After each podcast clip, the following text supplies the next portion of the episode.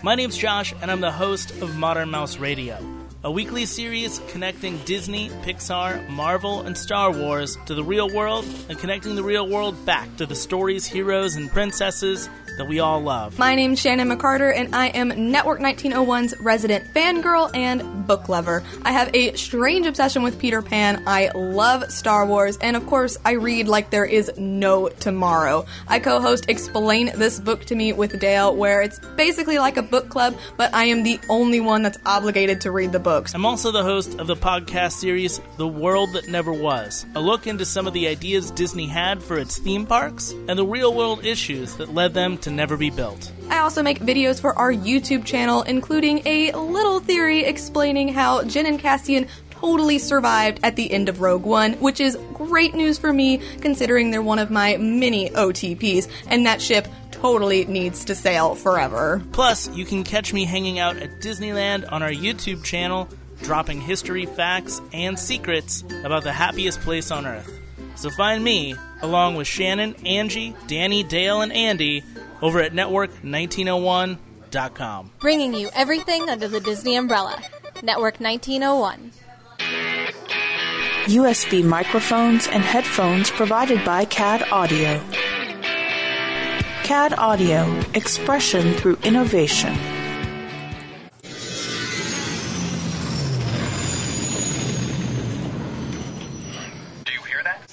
Receiving some sort of transmission. You don't hear it? No, I don't hear anything. What does it sound like? It's some sort of message and music. Music. Routed through the main system. Good idea. Routing now. Transmission commencing. This is Wookiee Radio. Translated for the Wookiee impaired. I like that Wookiee. Bringing you news and commentary from the far reaches of the galaxy. I just assumed he's a Wookiee. Let's get out of here. Ready for light speed? One, two, three. And now your hosts, Ken, Derek, and Mike. and welcome to another episode of Wookiee Radio. It's Ken, Derek, and Mike. How you guys doing? Hello, hello. Hey, hey. I'm assuming you guys can still hear me. Yes. Yes. Transmission is commencing For the moment. for the moment. So Until the Imperials shut down our signal. That's okay. I've got my Bluetooth communicator so we can find out if they transmit. We'll know. Video coming soon on the Weeby Geeks Declassified about it. So it's going to be fun. So busy week since the last time we got together. Uh, no new Rebels. Uh, we've already talked about Trials of the Darksaber.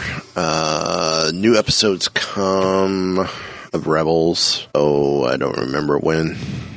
That is terrible news. I need more I- rebels. I know. I know, right? Especially after seeing that trailer of what's coming. Now we have to wait for it. Yeah. Uh, give me a quick second. Pulling up information. Episodes. Season 3. Next episode will be February 18th. And it's called Legacy of Mandalore. And Hey, it'll be my birthday. And then the 19th will be, or the following week, the 25th. 25th will be, uh, episode 17 through Imperial Eyes. So that's what we have to look forward to. But another thing to look forward to, Wookiee Radio will be represented along with Mighty Marvel Geeks and Weeby Geeks at Celebration Orlando. Yay! Uh, we'll be there. Yay! So We will let- be there, maybe in holographic form. True. Yeah, sure. Now you got to figure out how to do that, Mike. We Yeah. promise. Oh, Yeah, work pressure's on that. Pressure's on. Hey, you work for the mouse. I'm sure he's got that tech. Above my pay grade. yeah, really. Is We've seen some of the miracles they can pull off in those parks. again above my pay grade. so, uh, Derek, I think you've got an announcement as well. I believe I do.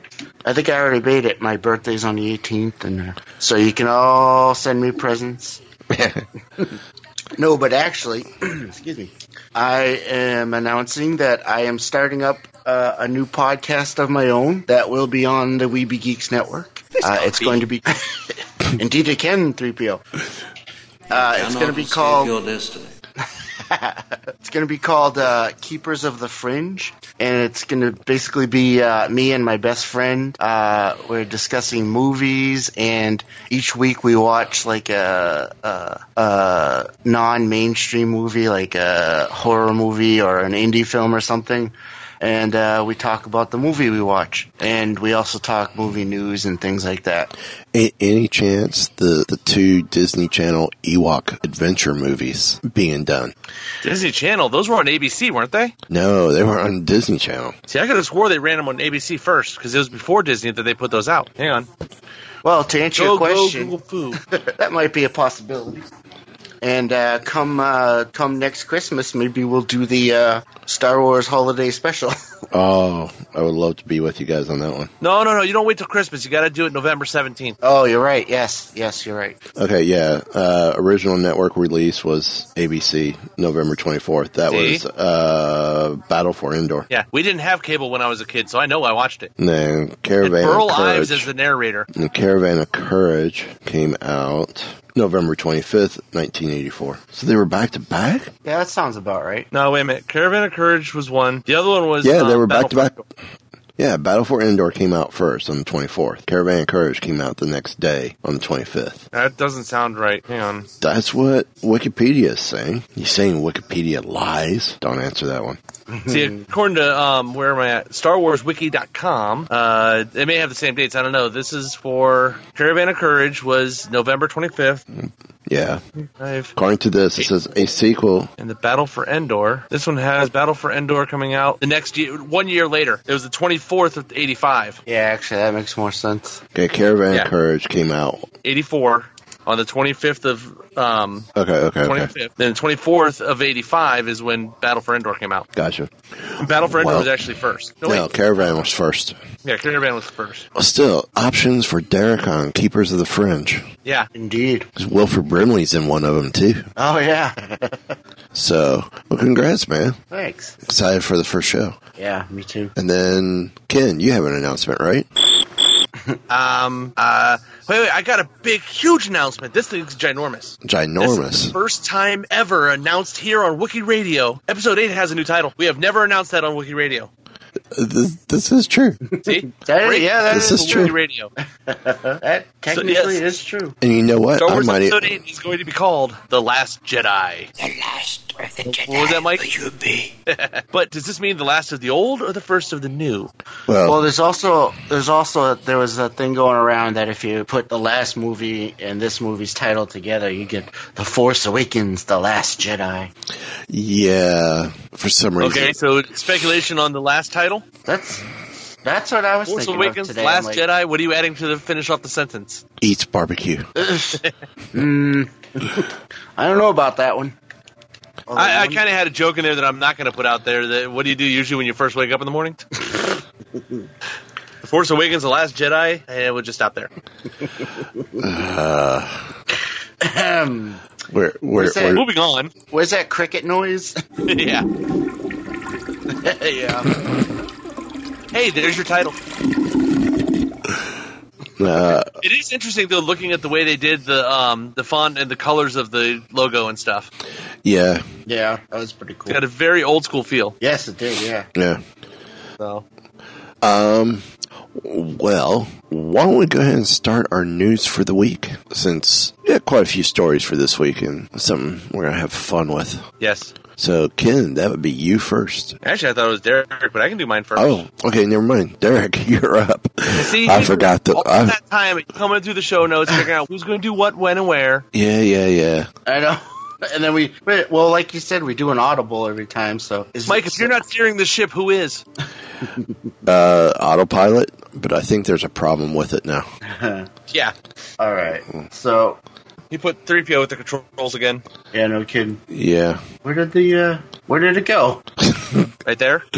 No, not that one. That one. No, this one? No, No. No, That no, one. that one. This goes here. That goes there. Okay, I got it. You sure? Not really.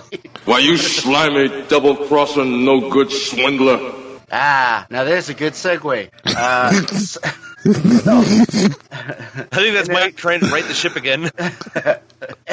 ah, So, in an article on CBR.com, there was some talk from Billy Dee Williams about Donald Glover playing the role of Lando Calrissian. It says, For generations of Star Wars fans, Billy Dee Williams will always be Lando Calrissian on in film, on animated television, or in video games.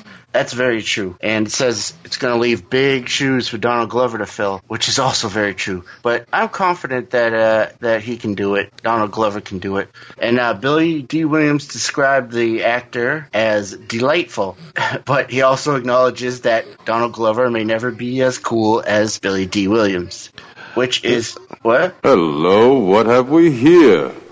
That's not cool. What's also not cool is these pop up ads. so That's why I have a pop up blocker. In a quote from Billy Dee Williams, I'm not going to attempt to do his voice.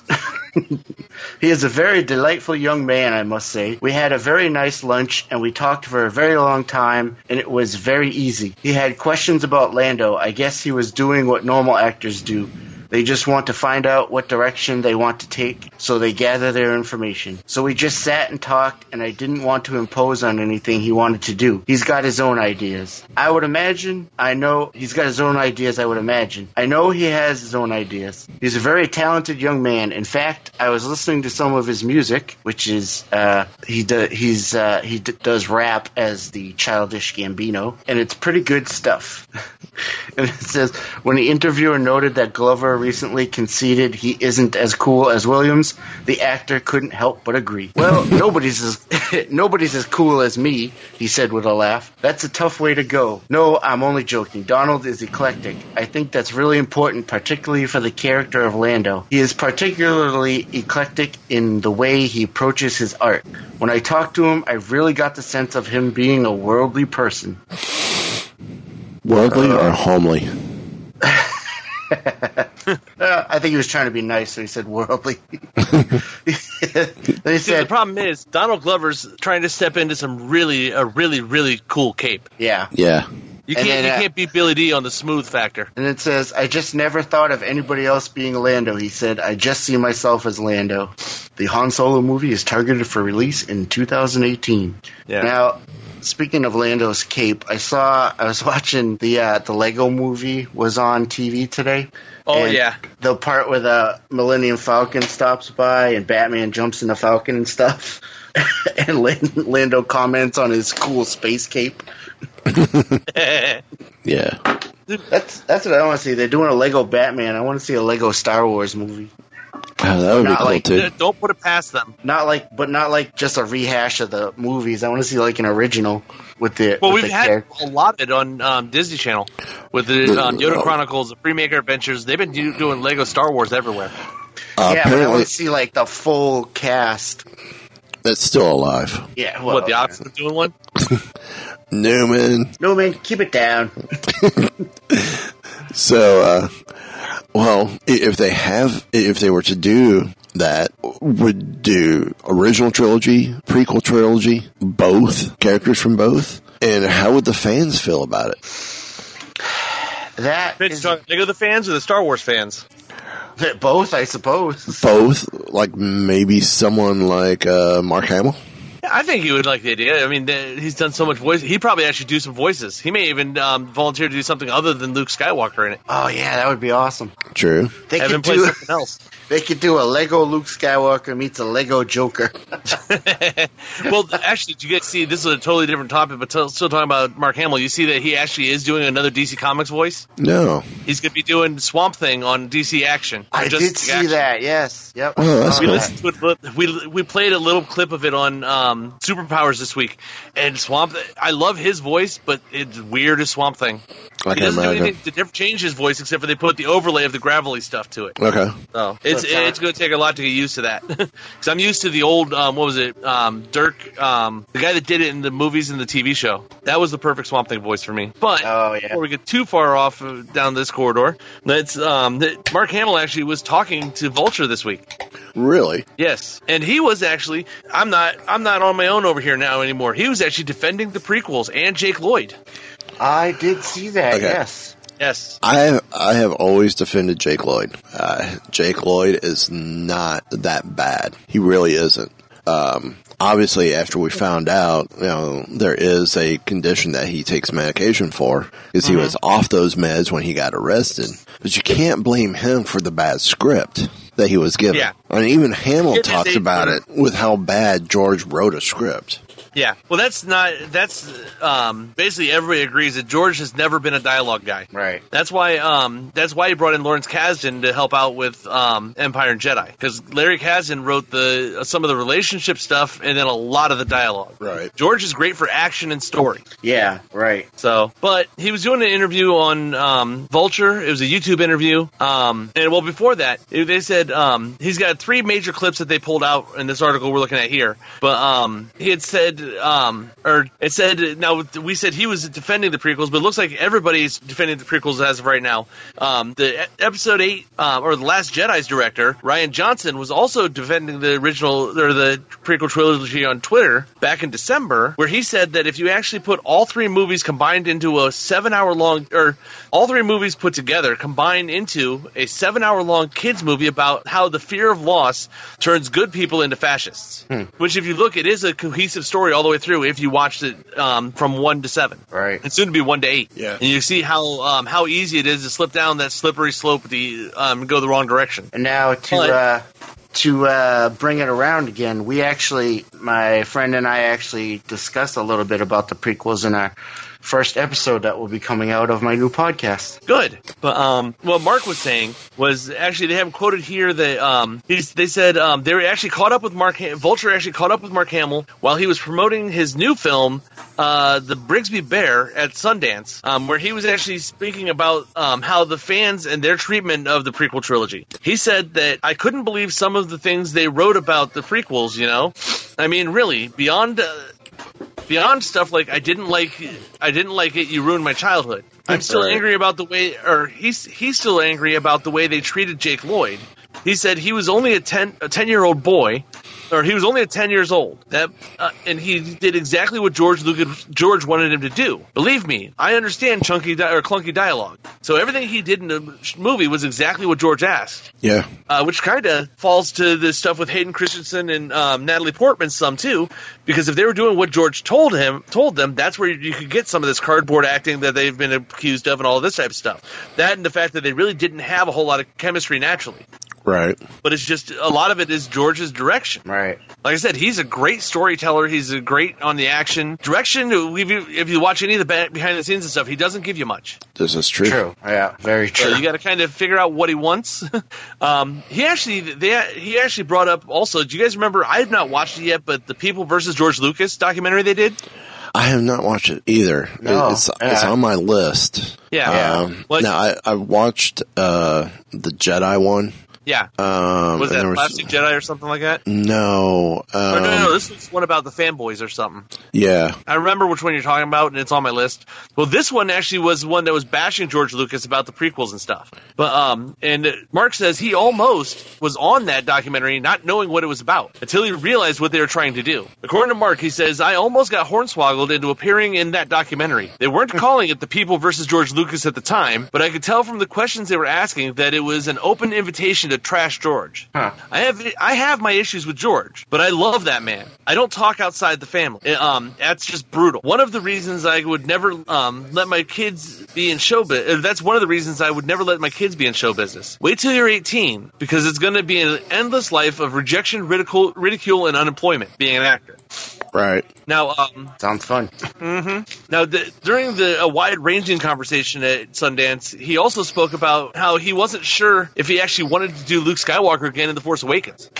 But obviously, we know he decided to come back. Yes, but he talked about why he actually decided to come back. He was actually looking for an out 'Cause he never he said never thought they would actually do it again.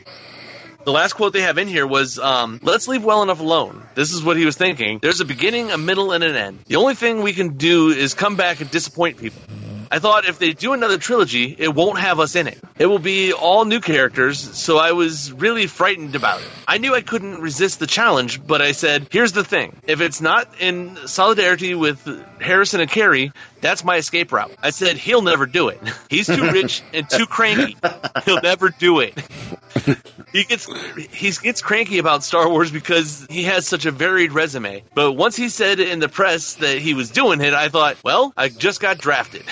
Because if I said no to this, these people are going to be outside my house like angry villagers and like the angry villagers in Frankenstein with lightsabers instead of torches. I'll be the most hated man in fandom. I was shocked that I was only, or I was shocked that I was only in the last minute or so, but it was the best of both worlds because I could really sort of enjoy it. I was sorry that I didn't get to reunite with any of the original characters, but I could enjoy it. But I could enjoy it all without having the responsibility on my shoulders. If it was horrible and everybody hated it, I could always say, "See, it's not my fault."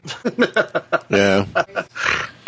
so um, that's what they pulled out of the article here. But it says um, they finished it, they wrapped it up with saying that uh, barring some sort of unpredictable surge uh, in popularity, the Star Wars prequels will likely see be seen as the black eye for the franchise for many years to come. Which I disagree with that statement, but hey, that's just me.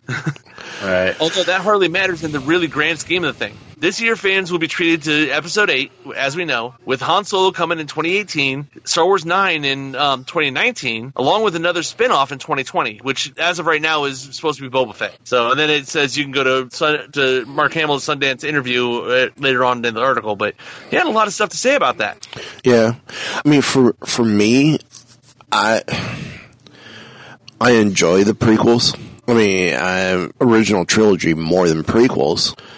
You know, if I have to choose, I didn't think they were too bad. I mean, but I could be critical over any of the films if I wanted to be. True. Um, Yeah. The Phantom Menace, I didn't think was too bad. I just thought, okay, Lucas needed to figure out how to write a script. And, I didn't really think we that needed go- to see Anakin as a kid personally, but Yeah, but you can see the vi- his vision here. Yeah. true, yeah. It- That and he it- wanted to see the complete life of. Um, he wanted to tell the complete story, basically from as close as you can get to birth all the way to death. Right. But you know, it, it- it's kind of it was kind of important anyway because this is when midichlorians gets brought up for the first time, and that it, it was a whole immaculate conception thing. You know, Lucas Yeah. had to ha- Lucas had to have his ET, his Jesus movie, so to s- so to speak, where there's a you know the immaculate conception Yeah. um, it, it was just you know as, as Hamill talks about with the screen testing, the script uh, Lucas's writing for this is horrid. Mm. You know, like in, in said, many that's ways. why that's why Kasdan was brought in because Yeah. Lucas even understood that he doesn't write um, dialogue well, and Right. character interactions, um, relationship wise. So, um, so when you have that, get through the dialogue. I mean, Phantom Menace was a strong movie. It, it kind of shows, you know, the beginnings of the potential piloting skills of Anakin Skywalker, which, you know, we, we hear Obi-Wan talk about as Ben Kenobi, that, oh, your, fi- your father was a great pilot. Well, now we see how he became a great pilot. That it was natural ability. Um, he was a great Jedi. Well, how'd it come about? Well, now we know with Revenge of the Sith, Darth Plagueis might have been involved, or Sidious himself was involved. Um, Revenge of the Sith is probably the favorite, my favorite of the three. Yeah. but there were still Yeah, almost most too, put it there. but there's still too much love story with the apartment stuff.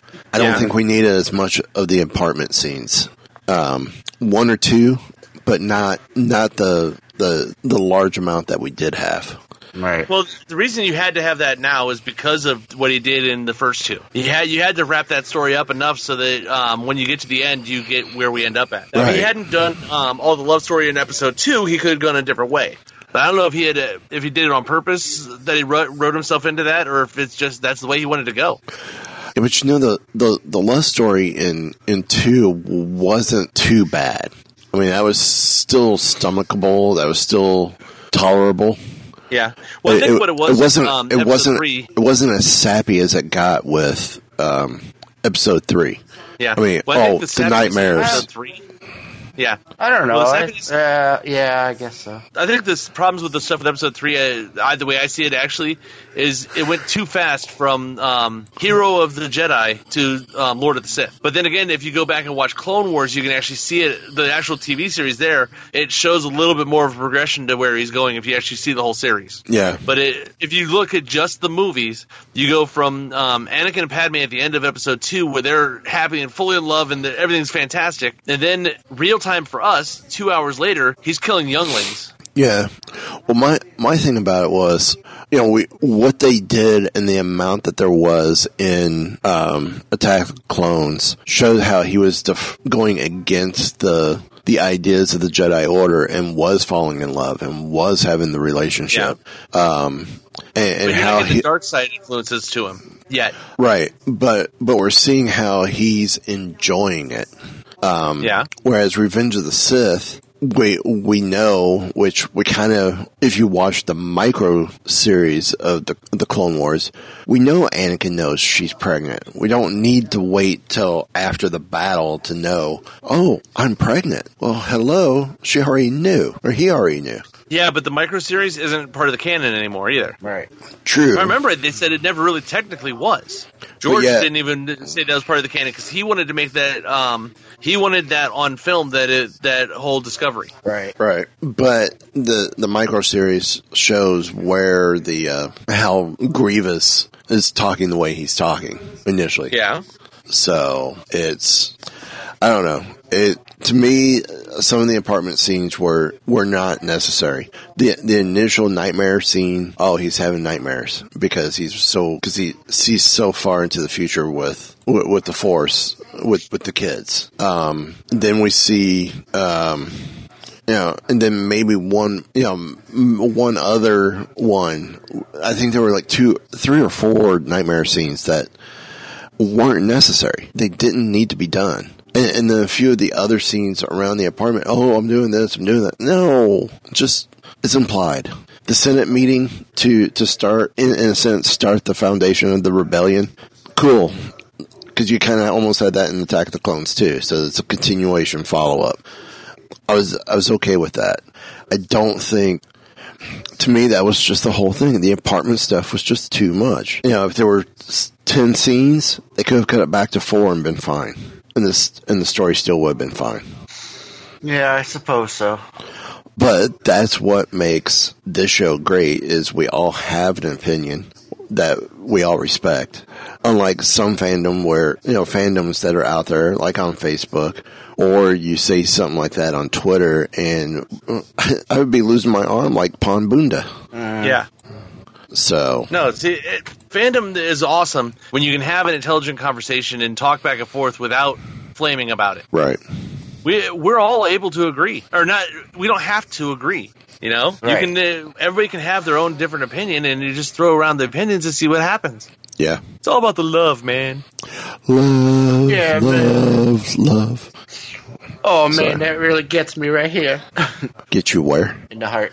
In the kneecap. In my elbow. So I took a lightsaber to the kneecap. So, So uh, I guess I'm next. yeah, Uh, going back to Rogue One, um, a lot of X-wing pilots, but there was one missing. Wedge. We know Wedge is. Yeah. We know Wedge is around because he's seen in Rebels. Um, but it's he, he was not in in the battle scene in at the end of Rogue One.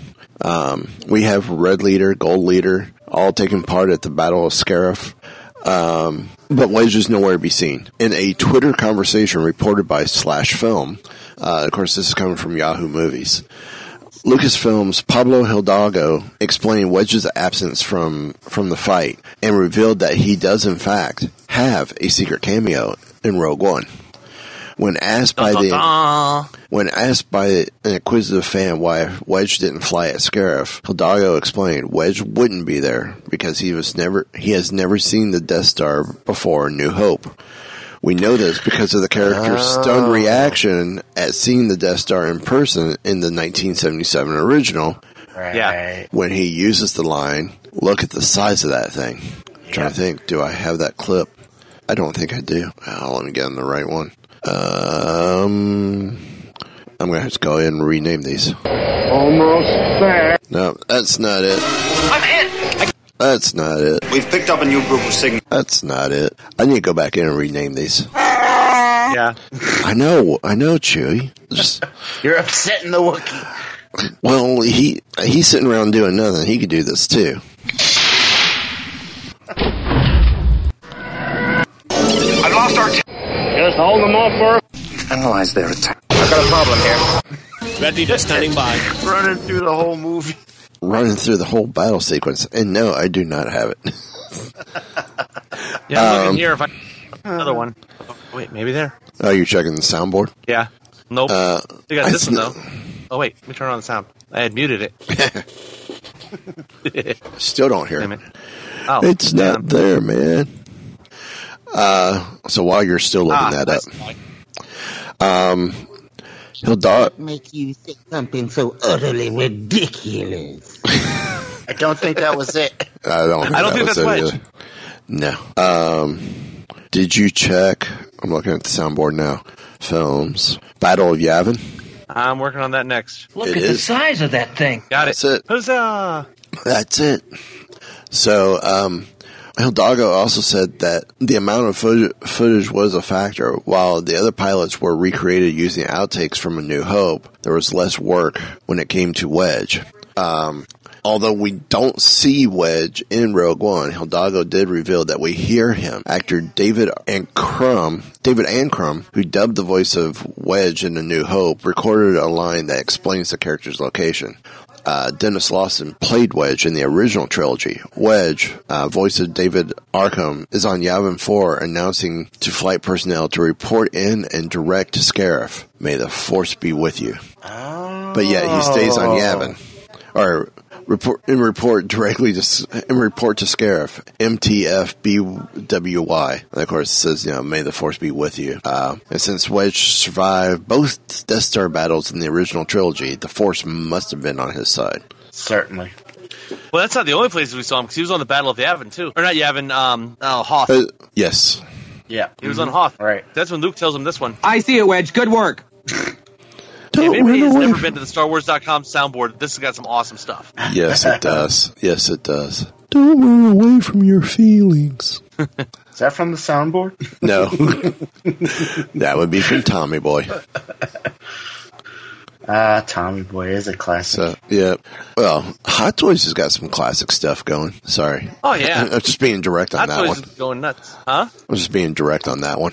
Ah, no, they have some good. They have some awesome stuff coming out. Yeah. Um, anybody who hasn't seen Hot Toys, I'm looking at the pictures here. It is photorealistic. These are officially they're one sixth scale and one fourth scale action figures, but they basically look like almost if you remember if anybody's seen Madame Tussauds wax um, Yes. museum, they it looks like the actual people standing there. That's what these figures are. Oh yeah. It's um now Hot Toys is a Hong Kong based um toy company producing high end Star Wars figures since 2014. Now um they've covered the entire Star Wars saga, including Episode Seven and Rogue One. But um, they said the, what um, what they do is really nothing short of amazing, and a testament to the growth of what's actually possible in a collectible.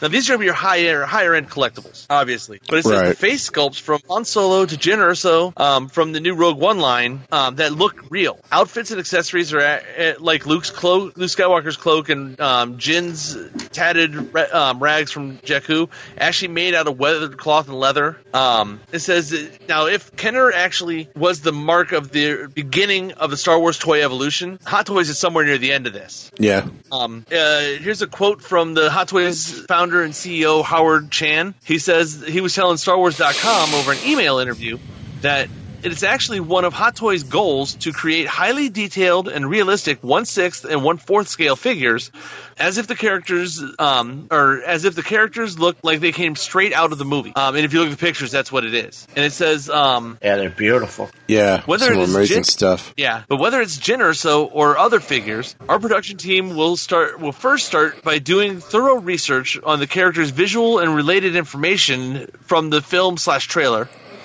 Followed by or following some in-depth internal discussions. Um, then we get to find the most suitable head sculpt expression because that's where they start. Um, they get the most suitable head sculpt expression, the hairstyle, the outfit, the accessories that the character is going to have. Um, that's all going to be made into the a collectible figure.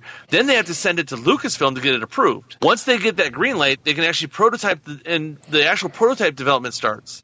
So that they do all that work before they've even made anything. Yeah.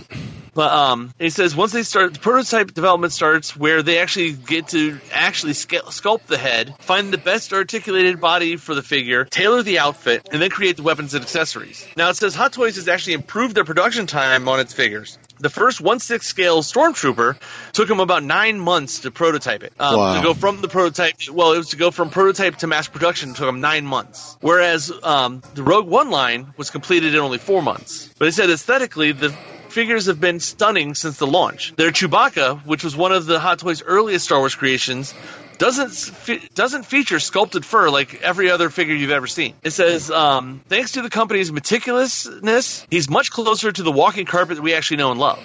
Quoting Chan again, it says, "It is Hot Toys, or it is Hot Toys' first collectible figure with a full body of fabric hair. Our team used Wow. special tailoring techniques to create the multiple layers and shades of soft hair. Um, this is definitely a breakthrough in our development or our product development, and one of the first Chewbacca collectible figures out there that features actual fur. Wow. Um, now, th- it says still, it's actually not the faces of the aliens and the creatures that actually is the greatest challenge. The hardest sculpts for them to do is to nail down um, the actual um, human figures. Chan says here, uh, overall, overall, figures with human likenesses are more complicated to create. When we work on the head on a head sculpt, we are not just trying to recreate the face and shapes, but the expression and the character's spirit and personality. Now, they, they got to do, get a bucket list uh, thing checked off. They said um, there's one Star Wars character, however, that stands above and beyond all the rest at Hot Toys, that, because this one was one portrayed by a hometown hero. Remember, these guys are based out of Hong Kong. Chan explained that as a Hong Kong-based company,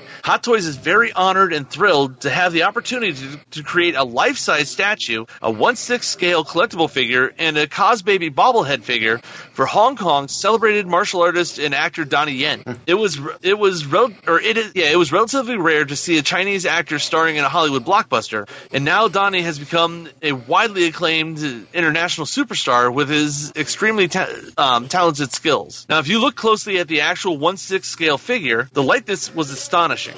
It looks exactly like Yen from Rogue One, right down to the angular features of his nose, the definition in his cheekbones, and the clouds in his eyes. Um, now, aside from making the Chirrut figures, another high point came in a very special opportunity for Hot Toys. During the Asia press tour for Rogue One, Hot Toys presented the 1/6 scale Chirrut Imwe collectible figure and the bobblehead to Don- Donnie Yen himself. Now that um, Chan that, from Chan again. Then he says um, he was absolutely stunned by the incredible details and realism.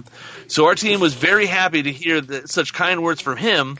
And definitely became um, one of our proudest moments of all time. Imagine that you make a toy and you make something for uh, that looks like someone, and you're actually able to give it to them, and they're floored by it. That how awesome it is. That's Yeah. cool. Yeah. Yeah. That's really cool. Um, then they wrapped up the interview here by saying that um, the pride that Hot Toys and Chan have in their Chirrut Imwe figures, however, is just emblematic of what it means for them to make Star Wars toys, um, or make the, all the Star Wars toys. It is a dream come true. Now, quoting Chan said, this from Chan again, he says, Many Hot Toys fans would probably know already that I'm a Star Wars super fan, obviously, if you look at the, what they've made here. But um, he says, I've been in love with Star Wars since I was very, very young. And it has been a goal of my life to create incredible Star Wars collectibles after I founded Hot Toys. After officially acquiring the manufacturing license for Star Wars collectible products in 2014, my goal is not just to express my passion for Star Wars, but also let fellow Star Wars fans out there enjoy all, all these stunningly detailed collectibles from this captivating galaxy from far, far away. So it's a, it's an awesome um, set of toys. I like I said, looking at the pictures and stuff here, it is amazing. I, I if I could afford it, probably I would love to get these. I'm looking them up now to see what the prices are like. Oh, I'm sure they're expensive. Oh, yeah, they are. It's like the the one brand. Everyone's got their their go to brand. I love I love Kotobukiya. Yeah, Kotobukiya makes some sweet stuff. Yes, I would love yes. some sideshow stuff. sideshow as well, but they they are expensive. Mm-hmm. Yeah. Well, they have here the one sixth scale Kylo Ren on Amazon is going for two hundred and three dollars. Wow. Let me see. They have a Darth Vader for three forty. So you're you're more in the um, sideshow collectibles range for these Okay. when it comes to price. Okay. So I mean, if you want a showpiece for your collection, this is the type of thing you definitely want to get. Yeah. Right. Yeah. Ooh, ouch. Ro- I'm looking at Koto's site now. Rogue One, a Star Wars story, Shore Trooper two pack, 120 bucks.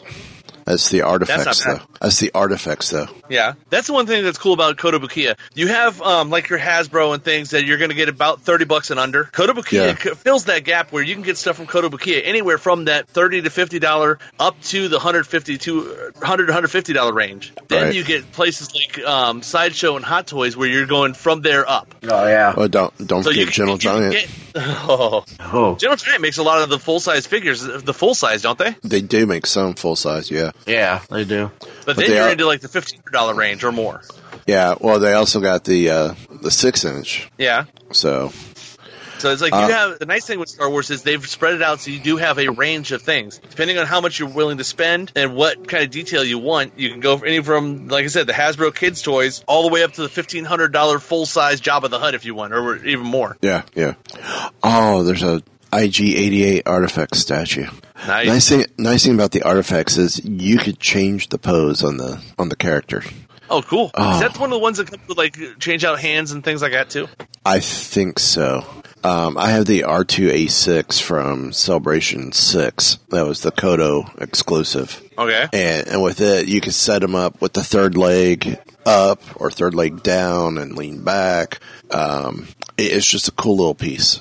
Uh, let's see, IG88, articulated shoulders that allow you to pose them as you wish, raising or aiming his dual weapons. I love IG88. Yeah, this is that one would be awesome. So it's eighty six bucks. Well, speaking of awesome, Not terrible. uh, I guess I was about to do this story because I play this as well. Derek, I'll let you do it since you tend to be more of our gamer. All right. So, Star Wars Battlefront. Battlefront. Easy for you to say. What? What? Well, tongue tied. Sorry. Star Wars Battlefront. Star Wars Battlefront was um a little disappointing, I guess. Overall, um, I've played the game. It, flight just the, the flight the flight part of it with the air with the air vehicles I found extremely challenging. yeah. See, I had no problem with it at all. What it, the all the times that I've played it. Oh wait, I don't have a system that'll run it. So And it just uh yeah, it's just it's just But when, it but when you're like the, when you're the trooper or you control the the ATST or the AT-ATs, I didn't have problems with those. It was it was the the flying ships that I struggled with. See, I didn't have a problem with the, the ships, but what I just wanted more from the game. It just Yeah, it was basically just an online game, and I'm not really that much of an online player myself, so it didn't really have a lot of uh, a lot of meat for me. A lot of what I was looking for. I I can see it. Um, and so I played it for a while, and, and every once in a while I'll pop it in if I want to, you know, have you know blow off some steam shooting some stuff. But overall, it's not the game I was hoping it was. Don't run away from your feelings. Oh, sorry. And a lot of fans feel that way. Uh, when EA launched Battlefront alongside the release of The Force Awakens, fans were left disappointed after the excitement of playing as the galaxy's heroes and villains began to wear off, which is exactly what happened to me. Uh, it's what were you gonna say? Nothing. Oh, okay. Just agreeing. Yeah, I could I could see Uh, it. the repetitive nature of the gameplay, lack of maps, and the rigid, rigid controls of Flight Squadron began to set in, which that's what you complained about. Yeah. Uh, yeah, leaving leaving season pass holders to realize they were burned, having paid twice the amount for a half-baked game that wouldn't see the release of DLC for months to come. But The biggest disappointment from fans, and even Finn himself, John Boyega, was how the game lacked a story to discover through a single player campaign. And John Boyega tweeted out, EA Star Wars, will fans get a full on offline story mode? It's more of an enjoyable way to learn controls. Which it is too. It, it's it's a good way to learn the game rather than jumping in and being thrown against opponents that you're not ready for. Right. Why can't we just have um, Battlefront 3 like we wanted? Right. Well, EA made an announcement. They said, We're thrilled to bring a new Star Wars Battlefront game to fans worldwide in the 2017 holiday season. In the past two years, Rogue One and The Force Awakens have opened new storylines and captured the imagination of hundreds of millions of Star Wars fans.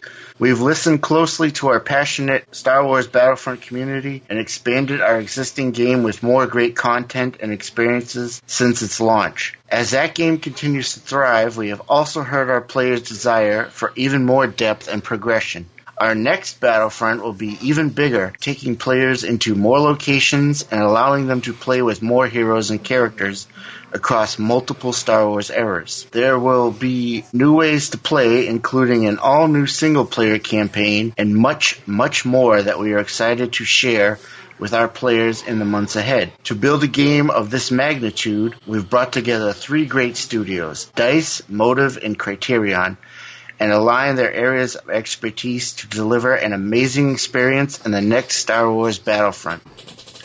So it sounds like they've listened to us fans and they're going to actually give us what we want, which is a story mode. Right. Which I am very happy about.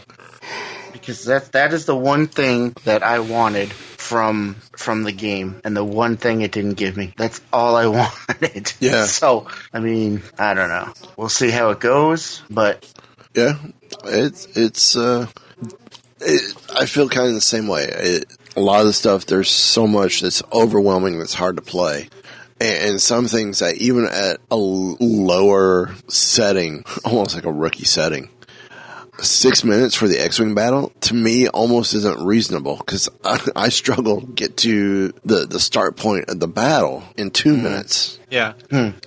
So, but And that's Um, really what I want. I wanted to get in there and fly around and do all the fun stuff. And all you Yeah. can do, you know, you go in and you, you're you're up against players, other players, so it's not really as fun. now you you can do it where you're by yourself. You can, but it's not. I don't know. It gets old really quick. Yeah, yeah. Well, I'll tell you something that's not getting old. I know, bad segue. Um, comicbook.com put out a story about how Darth Maul connects to Star Wars The Force Awakens. And it all comes down to the Rathtars. Really? really. Um, this is the stretch that they go The with this. tars? This this is the this is the stretch they go. Um, m- we know the the new series from Marvel, the five issue series, just came out. Um, came out this week actually. Which I have not read it yet, but Uh, I haven't either. In the first several pages of the book, okay, potential spoilers. Uh, we find out Darth Maul, restless apprentice to Darth Sidious in a time before even Episode 1, The Phantom Menace, needs some release for his anger, his rage, and his power. With that in mind, he heads to the planet Twon Ketee for a hunting expedition. What is he hunting with? What would he hunt with? A lightsaber? His double lightsaber? Force crush? Who knows? In the ensuing pages, we discover that this is the this is the or at least a homeworld for the monstrous beasts, the Rathtars. The large tentacle man-eating ball-like monsters made their debut in Force Awakens. Um, but then they apparently uh, are now seen in Darth Maul, uh, the new title from Star Wars. So kind of pre Phantom Menace to, to post Force Awakens, Darth Maul, now that the books are canon, Darth Maul now has a connection to the Force Awakens through the Rathtars. It's like seven degrees of, or six degrees of Rathtars. That's right. So, That's uh, cool. yeah. So, um, speaking of comics, between now and um, the end of the month, uh, our next our next show is going to be on the 18th. Um, but we may or may not have a guest on the 18th. So I'm going to I'm going to give you guys the the comics that are coming out between now and March 4th. And we have Star Wars number 29. Uh, a problem Yoda has, a big problem, strong with the strong with the stone power this problem is, but judge judge it not by its size, will he? Um, and that comes out on March 1st. Uh, coming out February 15th is Star Wars Poe Dameron number 11. And I have seen the solicits for 13, so it is going to last longer than one year.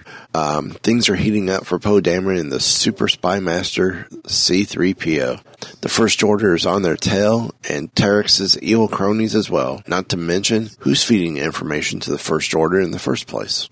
Then we also have two graphic novels, both coming out on, well, one came out February 8th, or it comes out February 8th. It's uh, Star Wars Darth Vader Volume 2, the hardcover. Uh, Vader's down but not out when a rebel encounter sends the Sith Lord crashing onto a nearby planet. Two of the biggest titles in Star, War- Star Wars comics collide uh, with the Vader Down series. Uh, will the heroes of the Alliance seize the opportunity to put an end to one of their greatest enemies, or will they just be made to feel the power of the dark side? And then the other trade paperback, which comes out next week as well, uh, on February 8th, is Star Wars Legends Epic Collection Volume 3 Empire trade paperback. Uh, and basically, these are going to be collecting uh, Star Wars Darth Vader in the Ghost Prison, Star Wars Dark Times, The Fire Carrier, 1 through 5, Star Wars Dark Times, The Spark Nemesis, or Spark Remains, and Star Wars Darth Vader and the Ninth Assassin. So, there's your comics between now and and then. Nice. So I need to get some Uh, time to sit down and read some Star Wars comics. yeah, I need to get caught up. Here's to big income tax. I am just a little. Well, I'm like three three weeks behind on all my comics, but Yeah, I got a couple titles where I'm really behind, Mm. like a month or two. Not good. Not good. I know. Because the other show, I have to stay current on um, where DC's at. I try to with Marvel, um, but it is with life. It's a challenge. So Yeah. Oh, I know. Um. So does that conclude it for this week? Actually, Uh, I have one other thing. Okay. We have some actual novels coming out on um, May 2nd, but we actually have the descriptions and stuff from now. And these are actually both in the um, Rebels u- or Star Wars Rogue One universe. We're getting um, Rebel Rising, which is a young adult novel from um, best-selling author Beth Revis that's going to actually dive into Jyn's backstory and explore her Oh, wow. time with Saw Gerrera. Wow. Interesting. The actual description is when Jyn Erso was five years old, her mother was murdered, her father was taken to, from her to serve the Empire. But despite the losses of her parents, she's not completely alone. Saw Gerrera, a man willing to do to go to any extremes necessary in order to resist the Imperial tyranny, takes her as his own and gives her not only a home, but all of the abilities and resources she needs to become a rebel herself. Jyn decides or dedicates herself to the cause and the man, but fighting alongside Saw and his people brings in with it its own danger.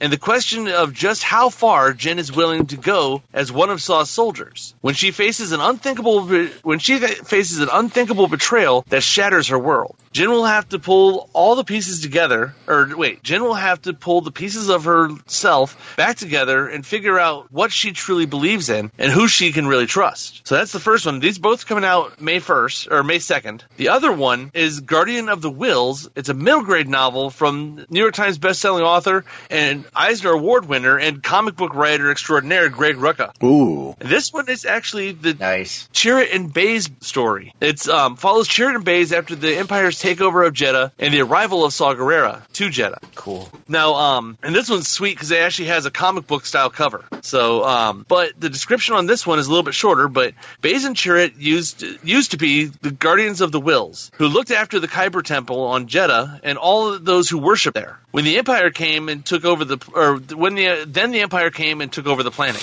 The temple was destroyed and the people scattered. Now Baze and Chirrut do what they can to resist the Empire and protect the people of Jedha, but it seem, never seems to be enough. When a man named Saw Gerrera arrives with grand plans to take down the Empire, it seems the perfect way for Baze and Chirrut to make a real difference and help the people of Jedha. But will it come at a too great a cost? Both these are actually re- available for pre-order now. So if you go over, um, well, if you go over to the Weeby Geeks website and find that Amazon link, you could probably pre-order it right there on Amazon. We can hope. we can always hope. That's right. Hey, rebellions are built on hope. L- Wookie Radio listeners, you're our only hope. um, so yeah, feel free to give us a shout. You can reach any of us at uh, just type in our first names, Mike, Derek, or Ken, um, individually at WookieRadio.net, and uh, we'd love to hear from you. Uh, That's actually a new development, isn't it? yes, along with The whole Wook- Wookiee radio. WookieRadio.net in general, yeah. Um, also, too, leave it, leave us feedback on, on iTunes. Five star would be greatly appreciated if you really love the show. We'd love to hear y'all's thoughts. Uh, interact with us on, on Twitter. We're all there. Um, show is on Instagram, but we're sharing, just like on Tumblr, but we're sharing under the Weeby Geeks umbrella because it's just easier for me that way on, on Instagram and Tumblr. Keep track of everyone that way. So, um, any final thoughts? Uh, we did have a question, did we not? Actually, I think we did. Coming from Jules Hendricks, why does that name sound familiar? I do don't we, know. I don't know. Do we know her? Seems like somebody I used to know, but I don't see very often. That's a shot. Sometimes I question if she still exists. That's a shot. Sorry, one of my favorite lines from Hacksaw Jim Duggan and Rowdy Piper when they would talk on their podcast. Someone take a dick. That's a shot. um, yeah, her question was favorite Star. What was our favorite Star Wars character ever? That is a tough question, actually. I don't know. Mine's I always mean- been mine's been always R two D two. yeah. he's a great character. Uh, I've always been partial to Han Solo or Chewbacca. Actually, I always loved Chewbacca. Yeah, I don't know. It might be somewhere in this Me direction, but I don't. I don't know. No, not really. No. Um, no, it would mean I'd have to. I think I'd have to go. It, it'd have to go between probably Luke and Yoda, just because I'm always I'm a sucker for the hero. Yeah. Of course, there's always smaller characters that you know. Like I'm a fa- I've always had a thing for IG88 and Uh, IG88 is awesome too. But I mean, ever I have to, I have to say R two. Mm. It, it, it's it's always R two. I think I would have to go with Han and Chewie as a duo. Okay, Yeah, mine is. Yeah, mine's gonna have to be Luke Skywalker usually. all right. So hopefully Jules will be happy with those answers. Well, if you guys would ever talk to her again, then maybe you would um, find out. I th- I think she needs to listen to the show and respond to us on Twitter over on Wookie Radio or at Wookie Radio on Twitter. There we go. Ha. Ah. Ah. Ah. Eh? Ah. Ah. did you did you guys see the uh, Sure the thing I post the thing I posted today on Facebook? I think I tagged you guys both in it. It was, it was Yoda asking who who you are or whatever it is, and it, Will I Am was answering Will I Am, and Yoda was just giving him a dirty look. That's No, I've not seen that. Actually, something that have you guys actually seen over on YouTube the um, Bad Lip Sync channel? Yes. Yes. Have you seen Seagull Stop It Now? No. Oh, wait, wait, wait. Let me. I can bring up the song, but um, I can play the song over this if you guys don't mind. But um, a little bit of it. But uh, Sure. you guys can uh, look up the video because the bad lip sync is the good part of it too. But imagine this is Yoda singing this whole thing. Uh, it'd be just a second. No. There we go. Here you go. This is whoops. As they play an ad. You don't look like you're from around here. I can kill that. Put me down. Now imagine this is Luke and Yoda on Dagobah in Yoda's hut. Let me bring the sound just a little. Penny for your thoughts. That's Yoda. I hate Brenda, and a bad guy hit me in the shin, and I peed all in my pants. And you and Luke hits his head. Nothing a little music can't help. Rockin', rockin' and rollin'. Down to the beach I'm strolling. But the seagulls poking my head, not fun. I said, seagulls, mm, stop it now. Watching Yoda in the lip sync on this is amazing. It owns me every time. Everyone told me not to stroll on that beach. Said Love- seagulls gonna come, Wow. poke me in the coconut. And they did. and they did. And me go Yeah. If anybody hasn't seen it, go check out it. The channel is actually bad lip reading, so it, it is ama- It owns me every time. Yeah, they've got they've got some Did you great see the video there?